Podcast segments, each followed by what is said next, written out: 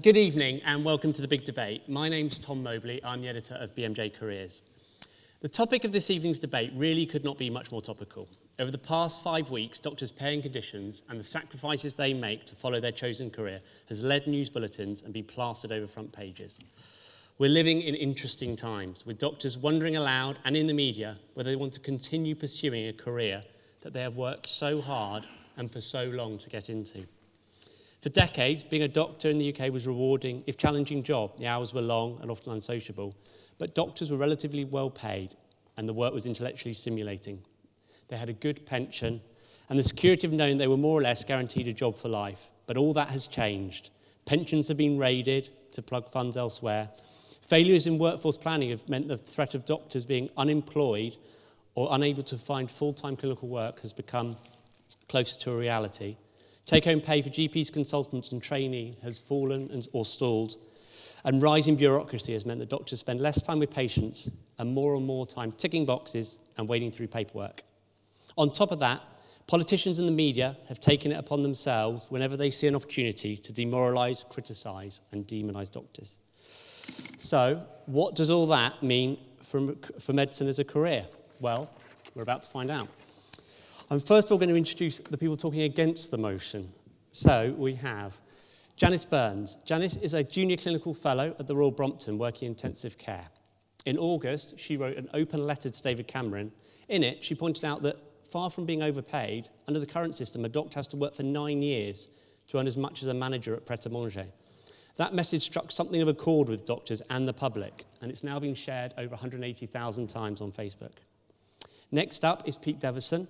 Peter's a GP in Kingston and part of a group of doctors raising awareness of the safety issues posed by the rise of private health screening.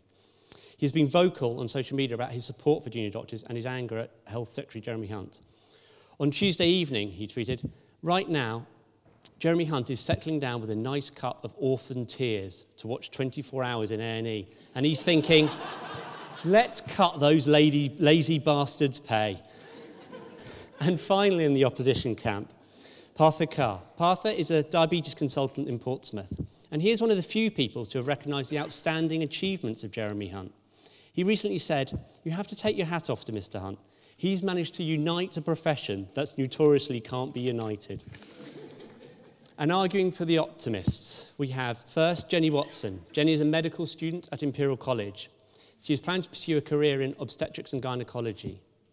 Over the last year, Jennie has, has started a London wide campaign to reform funding for senior medical students, and she also put together Imperial's Mental Health Awareness, Awareness Week. Next is Helgi Johannsson. Helgi is a consultant anaesthetist and chief of service for anaesthesia, critical care, and pain at Imperial. He has also been passionate on social media as one of the many consultants backing junior doctors in their current contract dispute. On Saturday, he marched under a banner Fair treatment for staff, means safe treatment for patients. Consultants back junior doctors.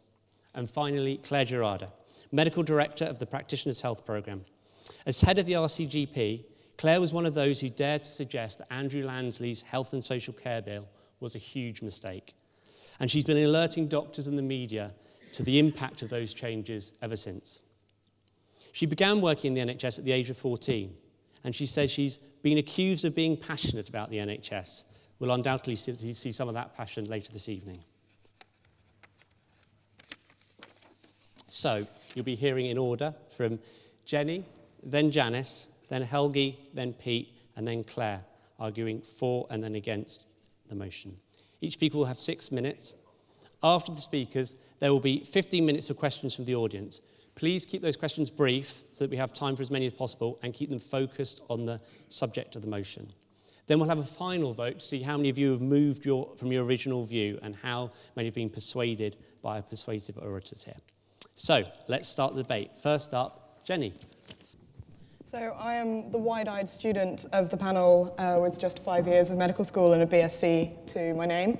Um, I worry that some of the doctors in the room might be looking at me and wondering who put me on this platform, who thought this naive medical student had the authority to stand up with Clare Gerada and Helgi Johannsson, who taught me to manage an airway, by the way, um, and talk about what medicine's like as a career. And I agree that I know nothing of what postgraduate training is like, and I've never been on the shop floor as anything more than a student. Um, I am the uninitiated, and I'm not entirely sure how I've landed this either, um, but I do know that I am essentially the future of medicine.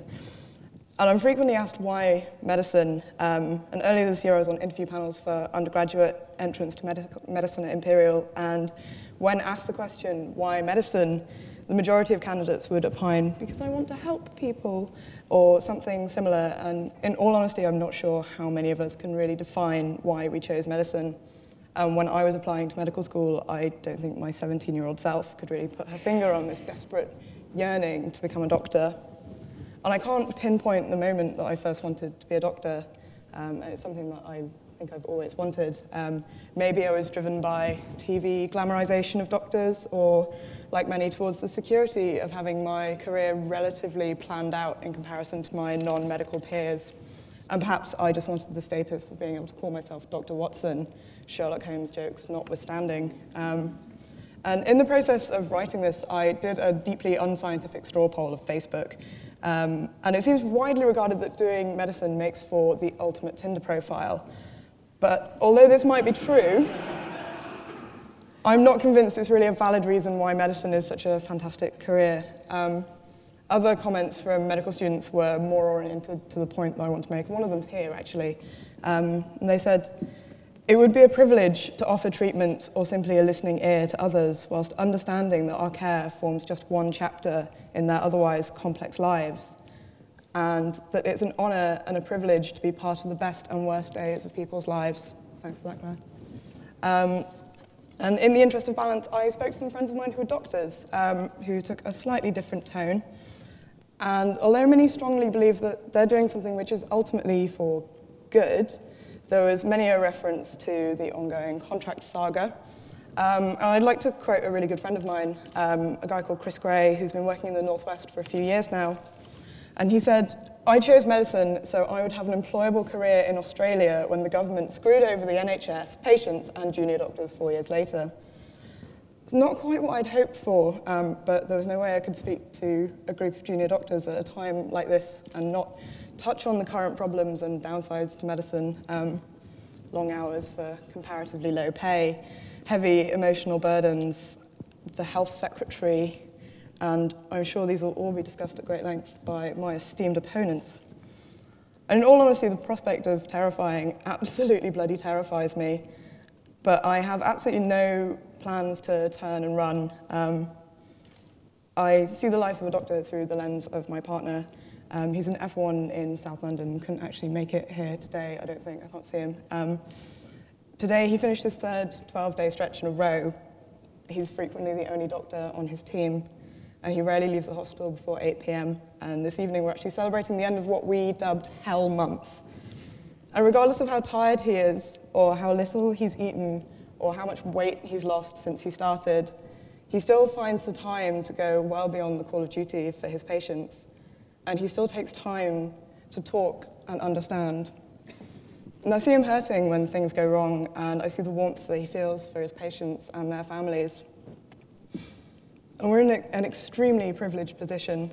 Patients allow us into their lives, and they share their fears and hopes with all of us. And I like to think they leave a little bit of themselves with us.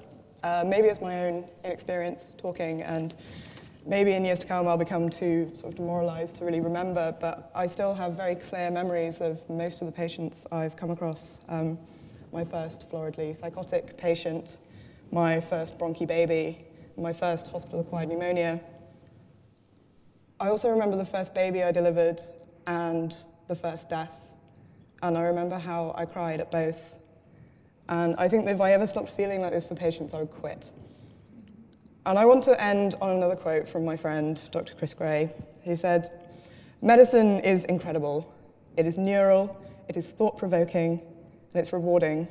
It's the best career you could ever go into. It's the patients, and not just the impact you have on their life, but the impact they have on yours. And whatever reasons past me gave in an interview all those years ago without knowing how good being a doctor is, I'm very grateful because now I know. And I'm inspired by the opportunity to help so many people at their time of need. And I'm inspired by the love of their craft expressed by so many doctors. Being surrounded by this level of altruism and compassion gets me out of bed in the morning. And it's what drives me to study and to work and to reach the finish line no matter what. Medicine to me is so much more than a career, and I hope it's more than that to a lot of the people in this room. It's a childhood dream and a vocation and a lifestyle. And we chose this life because we care. And it's this incredible concentration of sheer human good which makes medicine, for me, the best and the only career.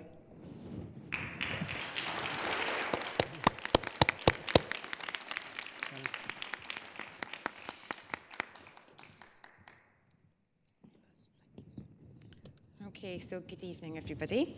Um, this house simply cannot believe that medicine is the best career in the world.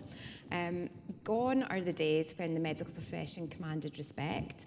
Um, now, I require only two words to prove this point, and I'm sure you can all guess which two words those are. One of them is Jeremy, and the second, I need to be very careful on how I pronounce it. So, the second word is hunt. So Jeremy Hunt, and I need to say no more. I also would like to draw your attention to this T-shirt and point out that my future boss, um, who's speaking for the motion, also has one of these. So what does that tell you, ladies and gentlemen? Okay, so only yesterday, um, an anonymous female surgeon posted and wrote in The Guardian of how she could no longer continue with her vocation. And I think that's really telling because the current government, their attempts to cow the medical profession demonstrates just how far our profession has fallen from grace. So last Saturday, 20,000 demoralised, demotivated and devalued doctors marched on the streets of London. Morale has never been so low. And the house could be forgiven, and Jennie already touched on this, for thinking that medicine's a glamorous pr- profession. Across the world, you know, there's many, many, many medical documentaries um, and many med- medical medicines dramatised. Programs like Grey's Anatomy, it's now in its 12th season. Um, and at its peak, it was viewed by 25 million people in the United States alone. So aside from the fabulous Chelsea and Westminster that we have here in London, I'm yet to find a hospital where the staff and the surroundings and the patients are as aesthetically pleasing as they are at Chelsea and Westminster. And I'm sure that my future boss, Dr. Johannsson, will no doubt confirm to the House that St Mary's in Paddington is nothing but a rag bag of imperial misfits. and there is definitely no scandal in that hospital. Now, is there, Dr. Johannsson? Okay. But on a serious note, we need to think about the glamorous side of medicine. There's absolutely nothing glamorous about medicine. There's nothing glamorous when it's five o'clock in the morning and you've got a 30 year old patient in ITU who suffers a cardiac arrest in the intensive care unit. There's nothing genteel about cracking open their chest, and there's nothing easy about making the decision to do so because, regardless how much training you've had, the decision to crack open somebody's chest on an intensive care unit at five o'clock in the morning, there's nothing glamorous about it. Um, and there's nothing forgettable about the experience either. Um, that experience for me was about four months ago, and it still haunts me. And it's one of the reasons, and experiences like these, you know, it's not the only one, it's quite a dramatic one, but experiences like these are the ones that, that contribute to increased levels of um, burnout and depression amongst doctors. So back in 2008, a survey found that one third of vascular and colorectal surgeons working in the United, in, working in the UK suffered from burnout. And in case you're not aware of the definition, burnout is an emotion, is emotional, emotional exhaustion, depersonalization, and an inability to, to enjoy personal accomplishment. So, if one third of vascular and colorectal surgeons suffer from burnout, and they're generally a specialty that we think are, you know, they're very thick skinned. If that's one third of them, how what's the burnout rate and depression in the in the groups that are a bit more of the medical medical medical profession that are sort of sensitive souls? What's what's that amongst our GPs? And we can't even blame the high rates of burnout and depression upon the bureaucracy of the National Health Service because if you look in the similar studies in the United States, found that between 30 and 50% of surgeons reported burnout. So this house surely cannot believe that a career with high, high levels of burnout and mental health problems can be considered um, the best profession in, world, in the world. It just can't. And being a bit more sort of jovial, every single member of the medical profession lies somewhere on the spectrum between nuts and crackers. And if you, you if you start out off the spectrum, you certainly end up on it. Um, yeah, I'm going to say no more about that. um, and if I were to ask the House what personality traits were required to be a doctor, I would expect you all to mention things along the lines of authority, superiority, self sufficiency, those things to be mentioned. Those are actually three out of the four characteristics that define a narcissist. Um, and in the remaining four, those are exhibitionism, exploitativeness, vanity, and entitlement. And if you have all seven of those, you describe virtually every single surgeon I've ever met in my life. So, you know, would this house really agree and would they recommend a career where everybody that you work with thinks that they are the great almighty? You wouldn't. I mean, who wants to work with God every single day? And not just one God. Um, there's also the misguided notion that career medicine allows the academically gifted amongst us to help individuals to advance science and save hundreds, if not thousands, of lives. Well, we've had diseases like malaria and TB for years upon years upon years. So in 2013, malaria killed five, half a million people, 584,000. And TB killed 1.5 million. So that's over 2 million, 2 million deaths because of malaria and TB in a year. These infectious diseases have plagued our world for, for decades, and try as we might, we can't find a cure for them. Even Bill Gates has volunteered some of his vast personal fortune, and we still can't do it. So there's an inherent futility about medicine. Um, and this house must also acknowledge that, like, unlike any other career, the cost of training to become a doctor in the United Kingdom is becoming more and more exorbitant. Tuition fees are £9,000 a year. It's a five year course, there's rigorous exams at every turn. The pursuit of medicine is once again becoming the only for the elite. However, for the bargain sum of £27,000 and only three years of university, so two extra years of life and two extra years of earning potential, you could become a lawyer, you could become an accountant, or you could become an actuary. And all of these professions have a higher earning potential and they have a lot more sociable hours. None of these professionals will ever find themselves scrutinising somebody else's poo or vomit at 4 a.m. in the morning. They're never going to be calling their boss to discuss someone else's poo or vomit at 4 a.m. in the morning. And even medical negligence lawyers are not going to have sleepless nights over misdiagnosed poo or vomit, whereas, okay, doctors do. So I'll move along. so to summarise, medicine may, it may have been the best career in the world, However, the de- denigration by the government, the exorbitant tuition fees, and high rates of burnout, and not enough cash or money to enjoy the scandal or glamour of being a narcissistic doctor are all legitimate reasons why this House simply cannot believe that medicine is the best career in the world. Uh,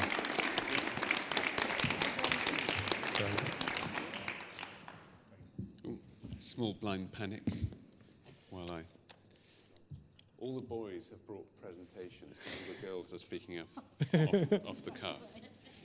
I'm not quite sure what that says about us. Um, so I'm arguing for the motion that are medicine. Sure? Definitely. Yeah. One of my colleagues wasn't, but I am, I am sure that medicine is the best career in the world because I truly believe that medicine is the best career in the world. In fact, so much so that I looked up on Google, I always wanted to be a to see what came up first. So Saint came up first. The problem with Saint is that it takes about 200 years to get your gratification, and I'm a very, very instant gratification kind of person. Um, so I thought about something else. Gangster? Mm, no. I'm not quite sure what a Tenenbaum is, um, but I'm, I'm, i definitely know I don't want to be a gangster song. Um, so I put a D in there as well. And actually, Doctor came up first, way before Dinosaur, way before Dinosaur. So um, so we are, we are definitely on the right track. So, uh, why do we want to be doctors? In fact, being a doctor isn't just one thing. There are so many different parts of medicine that it's actually a fantastic career choice because no matter what your personality is, unless you're completely rubbish or something like that, um, um, no matter what your personality is, whether you're a narcissist or not a narcissist, you don't have to be a narcissist to be a doctor. I wasn't, I was looking at Janis. Why did you take that to heart? but, um, but there is a career for everyone within the broad church that is medicine. So um, I, I, just want to mention a bit about junior doctors' contracts, and I, I have to say I, I, agreed to do this before the junior doctors' con- contract thing exploded. Um, but um, but I, th- I, think actually um, the morale has never been higher in the medical profession at the moment because if you, look, if you looked at Saturday, if you looked at the unity between doc- junior doctors and consultants, between nurses, ODPs, allied health professionals, everyone who's standing with the junior doctors, I have to say, I think this has been a massive boost in morale, and I think it's been a massive boost for morale for the medical profession. I also follow a lot of junior doctors on Facebook and Twitter, and they sometimes pour out their hearts on Facebook and Twitter. And, um, and um, I, I, I, wrote a piece, and, and Partha wrote a piece as well, about um, how it can feel like a very lonely place when you're a junior doctor, and how your, your life can feel really, really awful. Um, it does get better in the same way as being a gay teenager um, is an awful place to be when nobody around you is gay. And you may know the It Gets Better campaign on Twitter, um, which I think started in the States um, to prevent suicides in, in teenagers who feel very isolated and, and very depressed. It does get better. Um, being a consultant, um, don't believe anyone that tells you that being a consultant is worse than being a junior doctor. It is not true. Being a consultant, unless you choose the wrong job. Um, being a consultant is so much better. It is so much better. And I have to say, you have to, I, am a part of being, doing a political kind of debate like this is discrediting your opposition before they're even allowed to speak. And I'm going to discredit Partha over here right now. I, I did anesthesia. I did anesthesia to get away from clinics and ward rounds because I find clinics and ward rounds absolutely soul destroying personally. I know lots of other people who enjoy them. 12 hours of clinics. Um, seems. One was private. Okay, yeah, good, yeah. but even so, even if it's private, 12 hours of clinics is an achievement.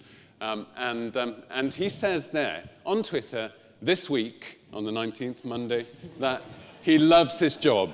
And he obviously, despite, d- despite arguing for, for the reverse, thinks that being a doctor is a brilliant career. And why? This is why, obviously not the Wi Fi bit, but, but I, I, think this has become the new accepted version of the Maslow, tri- uh, Maslow pyramid um, with the Wi Fi bit, bit at the bottom. Um, but yes, we're, we're, arguing about pay, um, even with the, uh, this might be slightly controversial, but even with the, if the current new contract becomes imposed, the pay is not a breadline pay, um, and doctors still do okay. You'll never earn as much as the bankers, um, and you, you won't earn as much as the lawyers. But what you get instead is the thing at the top. So you get, you get the self-esteem as well from the, from the other bits, but um, the thing at the top, I, I, was talking to some of my um, consultant colleagues and, and saying, so why, what should I say tonight? And, and one of them said, oh, don't ask me, I'm having a midlife crisis at the moment. And then said, do you know, not for one moment have I ever regretted becoming a, becoming a doctor. And then went through all the horrible things that are happening you know, management-wise and NHS-wise, blah, blah, blah, blah, that makes, um, makes her life worse. Um, and and the other doctor said exactly the same thing. Do you know what, what actually makes a difference is the thing at the top, the self actualization and the true feeling that your patients give you that you're doing a good job. Obviously, you're not doing a good job all the time. Obviously, you will cry. Well, nobody can. I, I don't do a good job all the time. I think I do a reasonable job most of the time, but I don't do a good job all the time. Um, by the way, teaching, um, I'm very glad that I taught you to manage airways, and I haven't put anything about teaching in here, but it's the, an immensely satisfying thing being able to teach somebody else to do something well. Not just teach them to be competent, but teach them to be brilliant. Um, so the self-actualization um, is the thing that comes from your patients. And I do have permission from my patients, the patients that are on there, to show their faces. Um, these are some of the patients that, that um, uh, have come through the trauma centre who have been extremely grateful. We've done a good job for them, and essentially we saved their life. And that's an amazing thing. Yes, I know it's a bit X Factor and a bit kind of um, tear jerky, but actually it's a wonderful thing. And the other thing shows all, some of the surgeons that I work with, um, and, um, and, and uh, so that, that denotes teamwork, although I can't see much teamwork going on in that photo. Last sentence. So, last sentence and last picture. This actually might work quite well. Um, so, the last picture is Would I recommend to my 18 year old son that he becomes a doctor? Absolutely. Absolutely would. Thank you.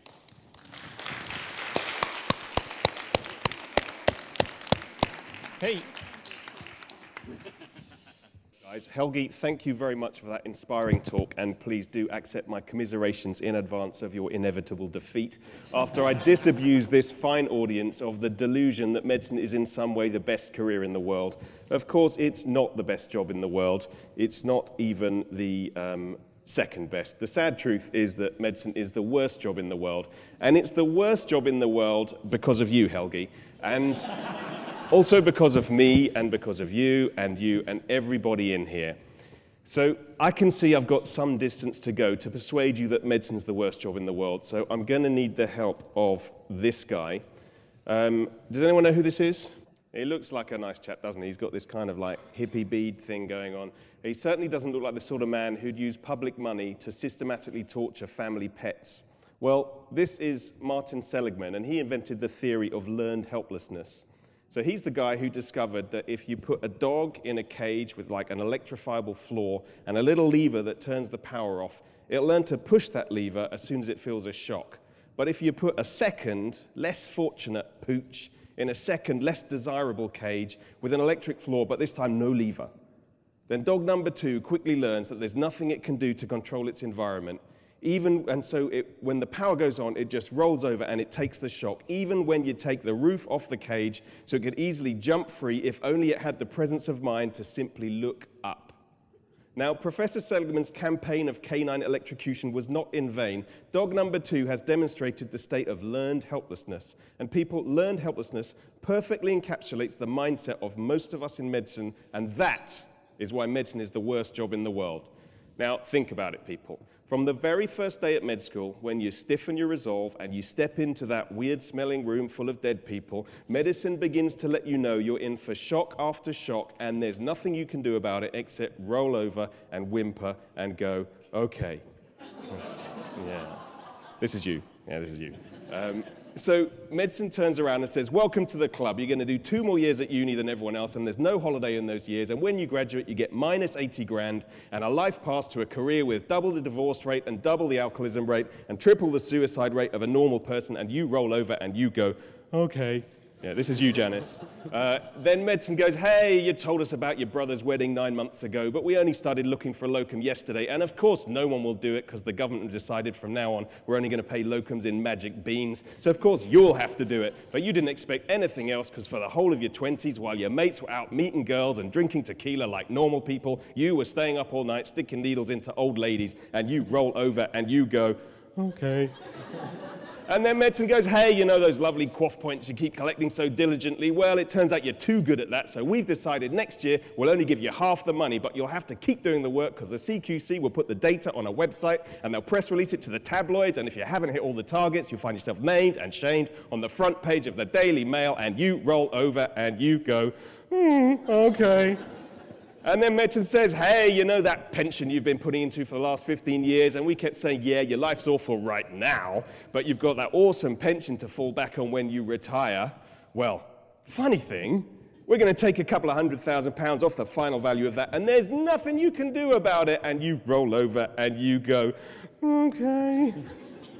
And then medicine says, hey, guess what? You're going to love next year. You're getting a 30% pay cut, and we're doing a rebranding exercise. So Saturday night is now called Monday morning and remunerated accordingly. And we're going to remove the only safeguards that stop the hospital from making you work 120 hours a week. And we're going to tell everyone that you, we've done it because you're lazy and because you're greedy and because you lack a sense of vocation. And if you don't agree to it, we're just going to do it anyway. And then something new happens.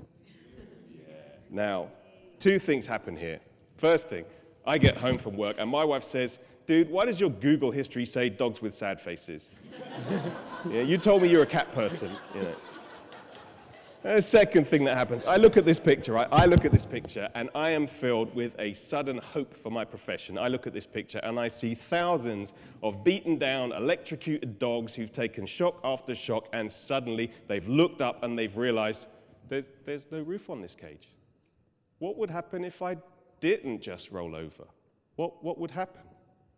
My point is that medicine could be this fantastic job that Helgi's told us about, but only if we can shake off this learned helplessness. Now, I appreciate this talk has been kind of low on evidence, so here is a token graph.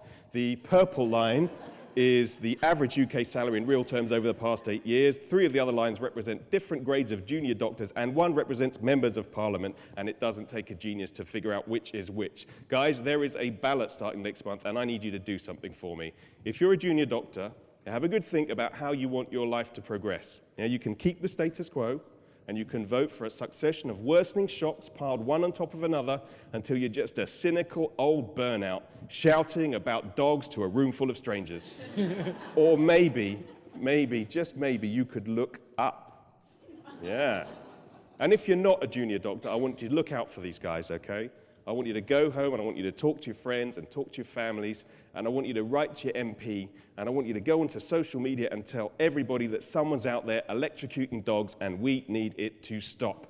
So, medicine is the worst job in the world, but only if you let it be so. Thank you very much.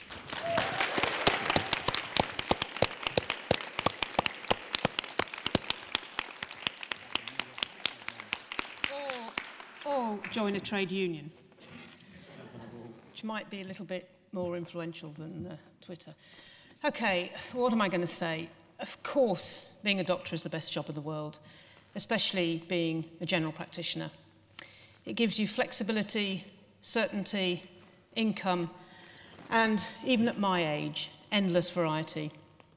I've reinvented myself every five years or so and continue to do so. I'm now a part time GP, part time psychiatrist, and I'm training to be a group analyst. I write, I teach, I'm a mentor, I lead. What could be better? Every day is different. Each day, well, most of them, is a joy.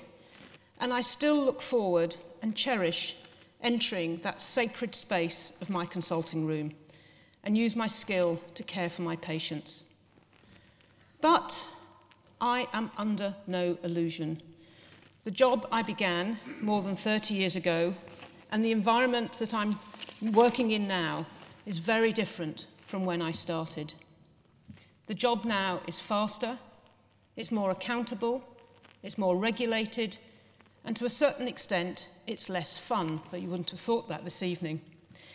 But nevertheless, over the course of my long career, and hopefully for you just starting out, it is the best job in the world. So I'm going to use my remaining minutes to talk about the doctors in training. From the whisper of the single chant, which we've seen the slide, not fair, not safe, to the 20,000 strong choir marching on Whitelaw, Whitehall, and I'm proud to say I was there, their campaign has shown how effective medical professionals can be in attracting the media and mobilising the public mind. I have a confession. When I was chair of the Royal College of GPs, I failed, despite trying many, many times, to galvanise the medical profession against the Health and Social Care Act. But our junior doctors have done that. They've done that with their campaign. Junior doctors, myself, and hopefully the rest of the medical profession salute you. Thank you and maybe you can teach me the lessons of how you did it. Now, ostensibly, we've heard their vote, their, their uh, campaign is about voting for pay and conditions. But I don't think this is the case. I think what, we do, what we're seeing is something deeper and much more concerning.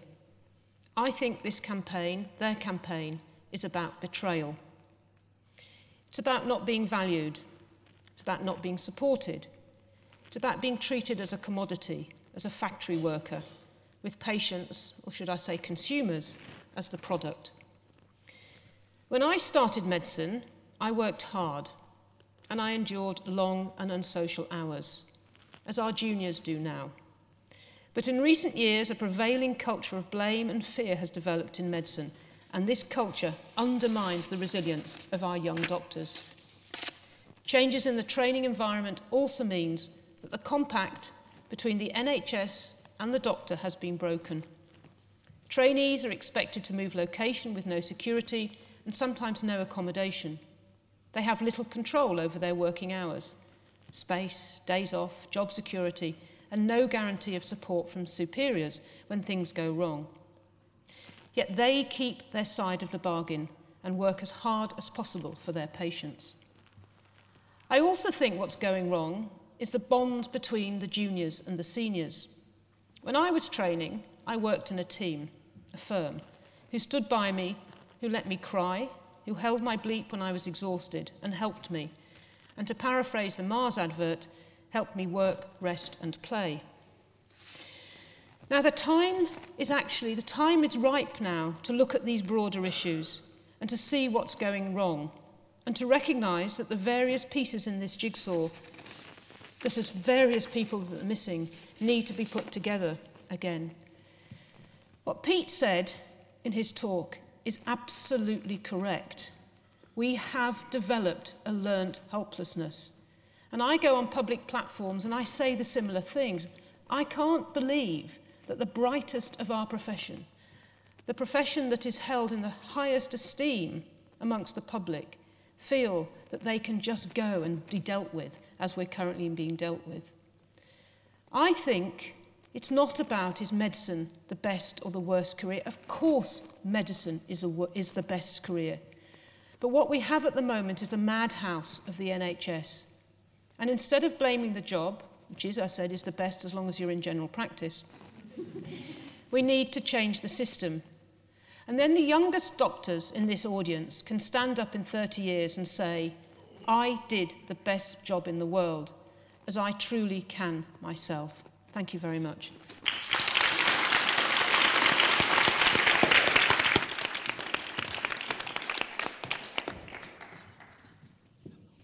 Okay, um, good evening, everybody. You've heard some brilliant speeches, and um, you know, but the, the for campaign, the problem with the for campaign, they're so devoid of argument. Before I came here, Helgi said, let's have a drink. and promptly got me a double whiskey. so, just to sort of say, but I'm not drunk because yeah, I'm a consultant, I can, can completely hold my drink. Anyway, so you're hearing the topic about uh, the House believes that medicine is the best career in the world, okay? Don't be ridiculous about it. Let's be honest, that's just a ridiculous concept. That's me and my dad. And he was always my hero, still is my hero. And he's come to visit me from India. He used to be a consultant here. He went back, and that's what I wanted to be. Ever since I was little, my dad was a doctor. I wanted to follow him. I wanted to be like him. I grew up looking at him, going, like, there's no bigger hero. Well, apart from Batman. But he was big, okay? That's my son. His hero has slightly changed. That's not me, by the way, just to say. But the point I make is that it's interesting. I've got a daughter who's 14 and my son who's 9. And I'll talk about my daughter in a minute because Helgi said, absolutely. You know, I'll let my son be a doctor. So I'll come back to that in a minute.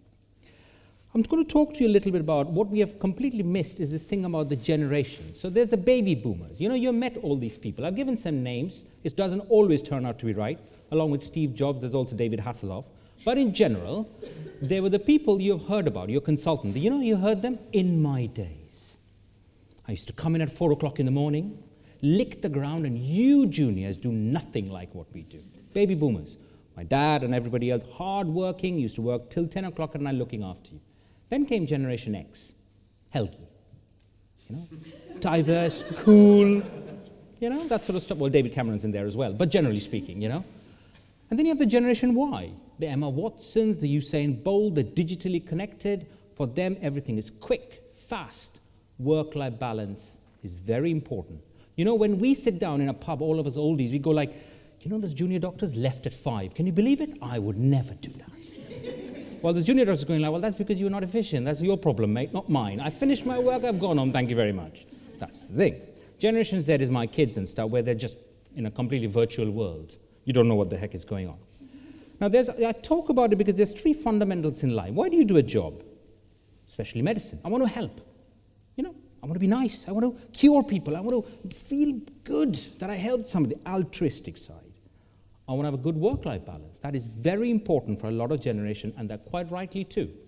And I'm a big advocate of work life balance. You cannot enjoy your job unless you have a good work life balance. I want to earn well, have a comfortable life. There's nothing wrong in that. That's what everybody would like to get to. So, with that in mind, which one trumps another at the moment when you talk about medicine as a career?